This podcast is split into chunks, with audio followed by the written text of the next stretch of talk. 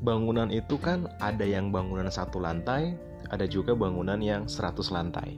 Nah, kita lihat ternyata pondasi untuk bangunan satu lantai itu berbeda dengan pondasi yang 100 lantai.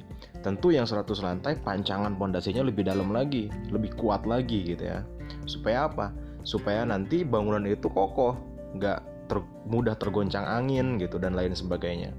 Nah, begitupun dengan kehidupan kita ini bisa milih sebenarnya mau jadi kehidupan yang levelnya satu lantai atau yang 100 lantai.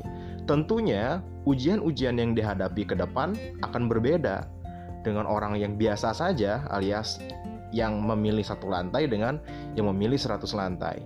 Karena itu nikmati saja ujian itu kalau menurut saya.